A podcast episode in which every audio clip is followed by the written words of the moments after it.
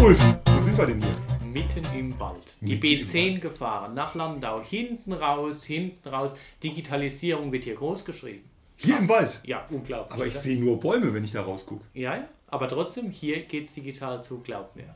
Wir sind heute in Wilgertswiesen und wir sprechen heute mit Susanne Robert, die hier sich uns zur Verfügung stellt. Und zunächst mal sind wir reingelaufen, Grundschule, und ich habe gedacht, irgendwie, die Tische stehen falsch, oder? Genau, also für mich als Gymnasiallehrer sah das also ganz seltsam aus. Die Kinder Da stehen nicht an die Tafel. Also, wie kann das gehen? Aber das lassen wir vielleicht am besten die Susanne äh, beschreiben, wie es hier aussieht. Ja, ähm, die Kinder brauchen die Tafel nur ganz selten und dann kommen sie vor in den Kinositz und dann können sie auch auf die Tafel schauen, aber ich unterrichte offen und nicht frontal. Von daher ist ein Blick an die Tafel gar nicht so ähm, elementar. Viel wichtiger ist es, dass die Kinder sich an ihrem Arbeitsplatz wohlfühlen und dass sie fokussiert arbeiten können und selbstständig arbeiten können. Und so darf sich jedes Kind seinen Arbeitsplatz jeden Morgen auch aussuchen. Jedes Kind hat einen festen Arbeitsplatz. Aber wir haben hier so viel Platz, und ich habe jetzt ganz viel Platz gesagt, aber es ist wirklich so, sich einen anderen ähm, Bereich nochmal auszusuchen, wo man gut arbeiten kann. Das kann im Baumhaus sein, unterm Baumhaus, ähm, auf dem Flur, auf dem Boden, im Nebenraum, in der Gruppe, lieber alleine, in einem Lernbüro. Und somit ähm, ist eine frontale Sitzordnung überhaupt nicht erwünscht. Lernbüro hast du jetzt gesagt, was bedeutet das denn? Das sind Aufsteller aus Pappe, aus Buchbinderpappe. Die haben wir selber gebastelt und die können sich die Kinder immer holen, wenn sie sich ein bisschen abschirmen möchten. Dazu haben viele auch ähm, solche Mickey Maus Ohren, diese rollschämmenden Kopfhörer, um sich noch mal mehr abzuschotten und so ja, wie jedes Kind eben am besten lernen kann. Ich weiß, dass es dann auf der weiterführenden Schule nicht so weitergeht. Unser Podcast heißt ja Lernen unter Strom. Ne? Jetzt haben wir ganz viel Analoges gehört, Baumhaus, und auch gesehen, da stehen auch Logikos rum. Ähm, wie integrierst du denn das iPad oder digitales Arbeiten in den Unterricht? Also bereits seit 2018 hat, hatte ich in meiner Klasse immer einen iPad-Satz und wir arbeiten ganz viel digital, aber ich lege großen Wert darauf, dass die Kinder nicht konsumieren, sondern produzieren und selbsttätig werden und auch das Präsentieren mit dem iPad ähm, forcieren. Bedeutet, ich setze die iPads eben im, ja, im produktiven Sinne ein, wenn sie uns ein zusätzliches Lernfenster ermöglichen. Sie sollen aber das Analoge auf keinen Fall ersetzen. Ich finde, dieses, ja, diese Feinmotorik, wie man zum Beispiel diese Paletti-Steinchen anfasst oder die Logico-Scheiben behandelt, das darf nicht fehlen. Und auch das handschriftliche Schreiben mit dem Füller, das muss unbedingt beibehalten werden. Aber es gibt eben auch Bereiche, da führt uns das iPad weiter. Und deswegen habe ich das, ja, ich nenne es Reformpädagogik 4.0, in den offenen Unterricht integriert. Wie genau muss ich mir das vorstellen? Das Integrieren eines iPads in einen offenen Unterricht. Ich arbe arbeite ganz viel mit der Atelierarbeit und da habe ich zu diesen, ja, das ist ja so eine Methode, die ist aus der Frenet-Pädagogik entstanden, wurde dann von ähm, in Ingelheim an der Grundschule weiterentwickelt und ich habe die dann für mich auch nochmal modifiziert in Entdeckerräume, weil ich einfach gemerkt habe, ach, das Digitale fehlt an allen ähm, Ecken und Enden und habe dann zu diesen analogen Auftragskarten, wie zum Beispiel ähm, schreibe ein Akrostichon zum Thema, das ist ja universal gehalten, kann man zu allen Themen im Grundschulunterricht ähm, handhaben, kann ich dann natürlich auch sagen, okay, ähm, erstelle ein Tablet-Diktat mit der App Bookrater und dann eine digitale Auftragskarte integrieren. Oder wenn die Kinder ähm, im Sachunterricht, wenn wir wiederholen, das haben wir jetzt gerade heute gemacht, wir schreiben einen Test über das Thema Schafe, dann entwickeln die Kinder eigene Quizfragen zum Thema und erstellen daraus einen Kahoot-Quiz. Dabei lernen sie viel mehr, als wenn, wenn ich das ähm, für sie quasi erstellen würde und sie würden es nur spielen. Aber du hast ja auch Sachen, die du am iPad nicht gerne machst, ne? wo du sagst, das ist besser, dass man es analog macht. Ähm, kannst du mal so ein paar Beispiele für Apps nennen, wo du sagst, nee, das ist dann äh, nicht Also- so geeignet? Der Klassiker ist die Anton-App. Ich finde die App super für, für den äh, ja, für, den, für das Arbeiten zu Hause oder Wiederholen zu Hause. Aber wenn ich jetzt zum Beispiel eine passende Logikoscheibe habe, um das Ganze nochmal zu wiederholen oder ein anderes Freiarbeitsmaterial, dann nehme ich doch lieber das, weil das ist einfach auch Bildschirmzeit, die on top kommt. Und also als ich klein war, das war so in den 90er Jahren, hatte man immer gesagt, eine, ja, 30 Minuten Fernseh gucken. Ähm, das sagt man, glaube ich, heute immer noch, aber dann kommen noch 30 Minuten Tablet, 30 Minuten Handy und 30 Minuten was weiß ich dazu. Und am Ende haben die Kinder einfach sehr, sehr viel Bildschirmzeit. Und das finde ich für die Kindheit und für das Alter nicht, nicht, nicht gut. Und deswegen so viel wie möglich würde ich noch analog machen, aber auch gezielt die iPads einsetzen. Und dann so, dass man nicht eben nur rumdattelt und guckt und klickt, sondern ähm, ja, sich was dabei denkt und das iPad sinnvoll einsetzt. Also handlungsorientiert dran geht, tatsächlich was, was Neues produziert. Ja, also wie in der Reformpädagogik. Deswegen Reformpädagogik 4.0. Okay. Mit, also handelnd, mit Herz, Fuß und Hand. Okay. Und ich hatte vorhin noch mal gesehen, bei den Kindern, die haben so ganz viele QR-Codes. Ähm, wo kommen die denn da hin?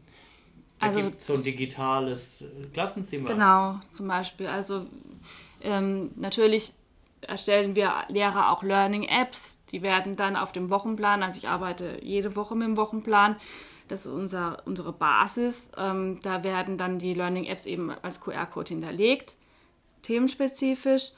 Ähm, aber es gibt auch ein digitales Klassenzimmer, da nutze ich Taskcards dafür. Und ähm, da finden die Kinder auch ihren Zugang direkt auf dem Wochenplan, sodass es immer zugänglich ist. Stichwort digitale Rendite, was bringt das, das digitale Klassenzimmer? Also ähm, das ist vorrangig Transparenz. Transparenz auch für die Eltern, dass sie sehen, was wir gerade machen. Und auch wenn wir jetzt in der, in der Klasse einen Film gucken, zum Beispiel zum Thema, dass man das zu Hause nochmal nachgucken kann. Ist ein Kind krank? Kann es alles nachvollziehen, was wir diese Woche gemacht haben und kann das auch mitmachen? Ähm, oft finden sich auch die Hausaufgaben tatsächlich im digitalen Klassenzimmer. Deswegen haben wir das so eingeübt, weil ich viel mit Flipped Classroom arbeite.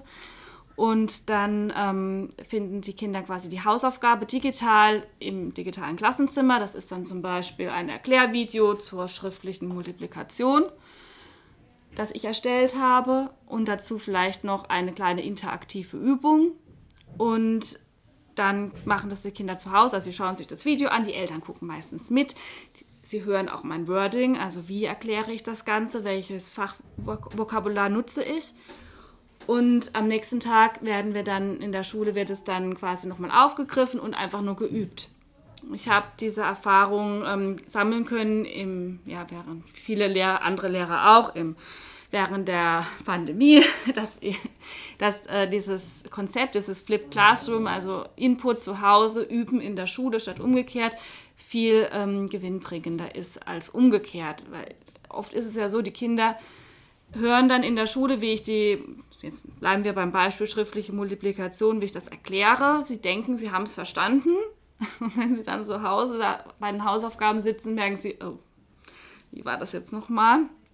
Dann kommt eine hilfsbereite Mama oder Papa oder Oma oder sonst wer und sagt, ich habe das früher immer so und so gemacht. Gut, das Kind denkt dann aus, hat es verstanden, sitzt am nächsten Tag bei mir wieder im Unterricht. Ich sage es ganz anders. Dann kommt dann, ach, die Mama hat das irgendwie ganz anders erklärt. Und schwuppdiwupp ist das Kind total durcheinander. Ähm, wenn ich das aber umgekehrt mache, kriegen die, können die Kinder sich das Video zigtausendmal angucken bis es wirklich verstanden haben. Sie können das nachmachen, sie können, die Eltern hören auch, wie hat es jetzt die Frau Rupert erklärt, so erkläre ich das dann auch nochmal. Wir können sagen, guck doch mal, da hat es so und so gemacht. Und dann schlafen die Kinder. Und dieser Schlaf scheint irgendwie was im Gehirn zu ähm, vollbringen. Auf jeden Fall habe ich es bisher immer so erlebt, dass die Kinder es am nächsten Tag einfach konnten. Und auch bei so Königsdisziplinen wie schriftlicher Division, wo ja wirklich ganz viele Schritte, ein ganzer Algorithmus dahinter steckt. Und das ist ja immer sehr knifflig, bis das mal sitzt. Und auch da habe ich ganz tolle Erfahrungen gemacht. Deswegen ist es ganz arg etabliert. Ja, und ich glaube, das ist auch wirklich spannend, darüber nachzudenken, tatsächlich den Unterricht so zu verändern, dass man das Üben mehr in den Vordergrund stellt und da auch die Hilfe den Kindern geben kann, wofür wir als Lehrkräfte ja auch ausgebildet sind eigentlich, eben dann die individuelle Hilfestellung zu geben und das Erklären sozusagen äh, auf Konserve zu bringen und den Kindern eben so oft zu, zur Verfügung zu stellen, wie sie es brauchen. Und man hat auch selber diese Konserven. Wir haben ja diese Lernvideos in der Pandemie gesammelt. Und die können wir jetzt einfach weiter benutzen. Also digitales Upcycling. Und ich fände es schade, wenn wir da wieder zurückrudern würden. Und ich sehe mich einfach nicht vorne an der Tafel stehen und immer wieder alles zu erklären und wieder zu sprechen und diese Endlosschleife da zu sein. Ich bin kein Frontalunterrichter. Das kann ich einfach nicht und das möchte ich auch gar nicht. Ähm, und das spiegelt einfach meine Art der, des Unterrichtens viel mehr wider. Ich schaffe eine Lernumgebung, die, sei es digital oder eben analog, mit wirklich vielen Materialien und einem schönen, eine schöne Lernumgebung, die Sie hier haben, in diesem schönen großen Saal oder eben in diesem schönen digitalen bunten Klassenzimmer und bin Lernbegleiter. Und das ist mein, meine Art und das finde ich schön, dass es sowohl digital als auch analog funktioniert. Deswegen Du bist ja jetzt ja schon sehr weit, machst es auch schon seit vielen Jahren, hast auch eine Homepage und bei Instagram folgen dir viele. Wenn jetzt jemand den Podcast hört und sagt, das finde ich toll und ich habe da auch Sachen gesehen im Internet, ich würde es gerne auch so machen, wie fängt man denn da an? Hast du irgendwelche Tipps, Fehler, die man vielleicht vermeiden könnte oder was könnte so ein guter erster Schritt sein? Also Fehler sind ja Helfer, das haben wir ja gelernt, das ist wichtig, Fehler sind Helfer. Ähm, ähm, ich kann jetzt nicht sagen, dass, dass ich natürlich habe ich vielleicht irgendwie rückwirkend äh, Umwege eingeschlagen und mache das mittlerweile anders als früher, aber trotzdem haben mich diese auch ihr, ihr Schritte quasi dahin geführt, wo ich jetzt heute bin. Und ich bin ja hoffentlich noch nicht am Ende, also es geht ja immer weiter. Und also ich würde vorschlagen, dass man sich einfach nicht zu große Ziele setzt, sondern erstmal mit, im Kleinen anfängt, mal etwas probiert, mit einer App zum Beispiel, jetzt Book Creator oder Pages oder ja, irgendeine kleine, eine kleine Geschichte sich anfängt oder einfach mal das digitale Klassenzimmer einrichtet und mal mit Links so ein bisschen sammelt und so weiter und dann ähm, das sukzessive ausweitet und auf keinen Fall unter Druck setzen. Und ich, ich vergleiche es immer, das ist so mein Lieblingsbeispiel, wenn ich gefragt werde, sollte nicht jeder Lehrer digital unterrichten, dann denke ich immer an mich so, wie ich bin jetzt nicht sonderlich sportlich. Und angenommen, es gäbe jetzt ähm, analog zu dem iPad ein ganz phänomenales neues Sportgerät, das seit der Pandemie flächendeckend eingesetzt wird und jede Schule kriegt klassensätzeweise dieses tolle Sportgerät. Das würde mich trotzdem erstmal nicht sportlicher machen. Und ich hätte nicht so viel Lust, äh, das jetzt direkt einzusetzen, wenn ich das nicht gelernt habe und dann nicht talentiert bin. Also ich, ich setze ja die iPads ein, weil mich das interessiert, weil mich das schon immer interessiert. Und dann wird von mir erwartet, dass ich dieses tolle Sportgerät einsetze. Da wäre ich sehr schwer begeistert, also nicht. Und ähm, da ist es ja wichtig, dass man mich heranführen würde, mir zeigen würde, hey, das ist schön, probier doch mal nur diese eine Übung mit diesem tollen Sportgerät. Nur das und probier es einfach mal aus. Ich gebe das mit nach Hause. Du darfst, du kannst nichts kaputt machen. Probier es doch einfach aus. Und dann an die Hand genommen wird, ohne Erwartungsdruck. Und das wünsche ich mir für alle Kollegen, die einfach noch ein bisschen ja, Berührungsängste mit dem Gerät haben. Und ich finde es auch wichtig zu sagen, es ist kein Muss. Ich glaube, jeder Lehrer ist in dem am besten, was er am liebsten macht. Und es muss ja auch wirklich auch noch Lehrer geben, die nicht digital unterrichten. Ich finde, es ist keine, kein Qualitätsmerkmal von gutem Unterricht nochmal zurück zu den Erklärfilmen, weil mich das so nachhaltig beeindruckt hat, zu sagen, ich erkläre was, ähm, nehme das auf Video auf, stelle es den Kindern zur Verfügung. Ist es dann auch so, dass die in ihrem Lernbüro zum Teil den Film nochmal nachgucken? Sei es, weil sie es vergessen haben oder weil sie es nicht verstanden haben. Die Zeit hat man ja dann, zu sagen, guck dir es doch jetzt an, wenn du die Aufgabe nicht kannst. Also wenn das Kind dann am Üben ist und ist hier bei mir in der Schule, dann ähm, plädiere ich schon dazu zu sagen, ich, ich helfe dem Kind jetzt persönlich und setze mich nochmal nebendran. Und ähm, wenn es dann nochmal hakt, sage ich, dann kannst du es dir nochmal anschauen, aber eigentlich bin ich dann, wenn ich da bin, bin ich da. Es ist nur so, zu Hause bin ich ja nicht da. Genau, also du bist ja auch nicht 28 genau. Mal da, wenn jetzt die Klasse größer wäre, wie sie aktuell ist. Ja, momentan, also letztes Jahr war das noch eine ganz andere Geschichte mit, mit 24 Kindern in, in Kombination, aber jetzt ist es natürlich hier sehr paradiesisch mit zwölf Kindern also die Hälfte. Ähm, da kann ich natürlich auch mehr da sein. Aber ähm, ja, natürlich, dann kann es auch sein, dass man sagt, hey, guck dir mit einem Partner nochmal das Video an, sprecht nochmal drüber. Zum Beispiel auch die Partnerarbeit nochmal mehr zu etablieren. Okay. Ähm, bei mir ist es jetzt schon die letzte Frage eigentlich. Wir waren ja beim letzten Mal äh, am Hans-Pohlmann-Gymnasium in Speyer, ganz andere Schulform, weiterführende Schule und da ging es um digitale Schulbücher. Ähm, was hältst du denn von digitalen Schulbüchern für die Grundschule? Also mein Sohn geht in die fünfte Klasse und die haben dieses Modell, dass sie die schon äh, analoge Schulbücher haben, aber diese Print Plus Lizenzen über den Schulcampus und das finde ich mega gut. Und das wünsche ich mir tatsächlich auch für die Grundschule, dass die Kinder zu Hause die Print Plus Lizenz nutzen und aber ich, ich finde ja, wenn man ein Buch aufschlägt und es ist noch neu und die Seiten gehen noch nicht so gut auseinander und die, es gibt noch keine Stoßkanten und man hat diesen Geruch und dieses Gefühl von Seiten in der Hand. Ich finde, dass diese Bücherliebe sollte man Kindern nach wie vor auch mitgeben und es sollte eben das ähm, analoge Buch in der Grundschule auf keinen Fall ersetzen, weil das wär, würde auch wieder Bildschirmzeit bedeuten. Also man wird ja trotzdem angestrahlt, auch wenn man jetzt vielleicht nicht rumdattelt, sondern etwas Wichtiges liest. Und also mir geht es so, ich lese doch noch besser auch in richtiger Literatur, in Anführungsstrichen, als auf dem Bildschirm. Wichtige Texte, die ich Korrektur lese, trug ich mir nach wie vor auch aus, muss ich ganz ehrlich sagen. Also ich werde besser im digitalen Korrekturlesen, aber es ist noch nicht so high-end, wie ich es gerne hätte. Von daher Print Plus auf jeden Fall, sofort, würde ich sofort hier schreien. Okay, bei den Schülern ist es ja in der Grundschule auch so, dass noch viele Dinge ins Buch geschrieben werden, beziehungsweise dass es Arbeitshefte gibt. Arbeitshefte ja, Stimmt, Bücher schreiben, nein. Ab nur noch erste Klasse, danach nicht mehr. Okay. Ja. Gut, da sind wir wieder von der weiterführenden Schule nicht richtig informiert. nein, ähm, ab der zweiten Klasse ist einfach durch dieses, ähm, ja, durch dieses Ausleihprinzip dürfen wir nicht mehr in die Bücher schreiben. Ähm, ja, es gibt Arbeitshefte. Und auch das finde ich sogar für die weiterführende Schule auch wichtig, dass, ähm, dass es das noch gibt. Es ist was anderes mit dem Stift auf dem iPad zu schreiben als auf Papier. Und es sollte nicht ganz verloren gehen. Also ja, mehr Digitalisierung finde ich wichtig, finde auch für die weiterführende Schule sinnvoll, dass dann die Bücher, die auch sehr kostenspielig sind, ähm, digital zur Verfügung gestellt werden. Aber für die Grundschule fände ich Print Plus wirklich gut. Kann man auch mal ein Buch in der Schule vergessen, man kann zu Hause nachgucken, die kind, der Ranzen wird ein bisschen leichter. Das finde ich gut. Ja, dann sind wir schon fast durch, bis auf die Hot Seat Runde, oder? Oder ja. hast du noch was? Ich würde fast sagen, dass wir durch sind, aber eine Frage ha habe ich noch mit der Kombiklasse.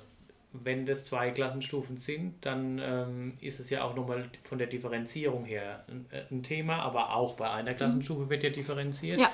Wie, welche Möglichkeiten geben denn da die digitalen Medien für die inhaltliche Differenzierung oder nach Anforderungsniveau? Also jetzt mal als, als Beispiel, ich schreibe ja die Diktate nicht ähm, äh, so, dass ich herkömmlich diktiere, sondern die Kinder schreiben ein Tablet-Diktat. Das heißt, ich spreche Satz für Satz ähm, im Bookrater ein, jede Seite einen Satz und es ist auch deklariert, erster Satz, zweiter Satz, dritter Satz, kann man alles nachlesen. Ich muss mich da jetzt kurz fassen. ähm, jedenfalls ist es dann für die Kinder einfacher, das Diktat zu schreiben und es ist überhaupt kein Problem, einem Kind in der dritten Klasse ein anderes Diktat zur Verfügung zu stellen wie einem Kind aus der vierten Klasse und man merkt es nicht mehr. Oder auch den Nachteilsausgleich dann zu wahren, dass Diktate differenziert geschrieben werden. Also auch das wäre unauffällige ohne, Differenzierung sozusagen. Wäre auch ohne digitale Medien so gar nicht möglich. Genau, und ähm, bei der Atelierarbeit ist es ja sowieso so, dass die Kinder ähm, natürlich sich selbst natürlich differenzieren und die Aufgaben nach ihrem Anforderungscharakter ähm, erarbeiten. Da ist es sowieso differenziert. Analog wie digital. Okay. Und nachlesen kann man das alles auf deiner Homepage wahrscheinlich, die wir in die Show Notes packen. Genau. Oder gibt es noch einen anderen Ort? Ja, da verlinke ich auch alles. Also ähm, über die Tablet-Diktate gibt es auch einen großen Artikel auf dem Grundschulblog des Ernst Glett Verlags, ohne jetzt Werbung zu machen, aber ist der, der Artikel einfach mal. Aber es ist auch auf meiner Homepage ähm, verlinkt, ja. Packen wir dann in die Show Notes. Wunderbar. Dann jetzt Hozit. Genau, los geht's. Wir haben es ein bisschen verändert, mhm. um keine Schleichwerbung für irgendwelche Nuss-Nougat-Cremes zu machen. Also morgens Frühstück oder nüchtern aus dem Haus? Nüchtern auf jeden Fall. Aber nie ohne Kaffee. Aber ich esse erst um 12 Uhr. Mit den Kindern zusammen dann hier, oder? Ich frühstücke zu Mittag. Also wenn ich dann nach Hause komme, koche ich und dann kommen meine Kinder nach Hause und äh, vor zwölf nie, also eher so um halb zwei gibt es Frühstück. Okay, wie ist, denn, wie ist denn mit den Ferien? Urlaub? Berg oder Meer? Alles. Gleichzeitig? egal. Also im Winter immer in die Berge zum Skifahren, so oft wie möglich. Also das wird wirklich ausgereizt bis zur letzten äh, Minute quasi. Und äh, im Sommer gern im Wohnwagen und im Herbst und Ostern mit dem Wohnwagen ans Meer, aber auch in die Berge alles. Hauptsache weg und Hauptsache neue Eindrücke. Und wenn du mal keinen Urlaub hast, musst du ja auch was korrigieren. Korrigierst du dann sofort oder lässt es erstmal liegen? mein neues Ich korrigiert sofort. ich habe mir vorgenommen, das tatsächlich etwas ähm, zu optimieren, weil ich äh, diese Aufschieberitis durchaus äh, chronisch hatte. Ähm, also mein neues Ich existiert erst seit 14 Tagen. ich weiß noch nicht, ob es gut oder seit diesem Schuljahr. Ich ähm, hoffe, es bleibt dabei, dass ich sofort weitermache ist ja auch wichtig für die Rückmeldung, ne? wenn man dann weiß, was, was geklappt hat, was nicht geklappt hat. Von daher kann ich das gut nachvollziehen. Letzte Frage, ähm, Apple oder Android? Das ist eigentlich klar, ja. Immer Apfel. Okay, dann äh, vielen Dank, Susanne, dass wir äh, hier sein durften. Bis zum nächsten Mal, würde ich sagen. Auf jeden Fall. Bis dahin. Tschüss. Tschüss. Tschüss.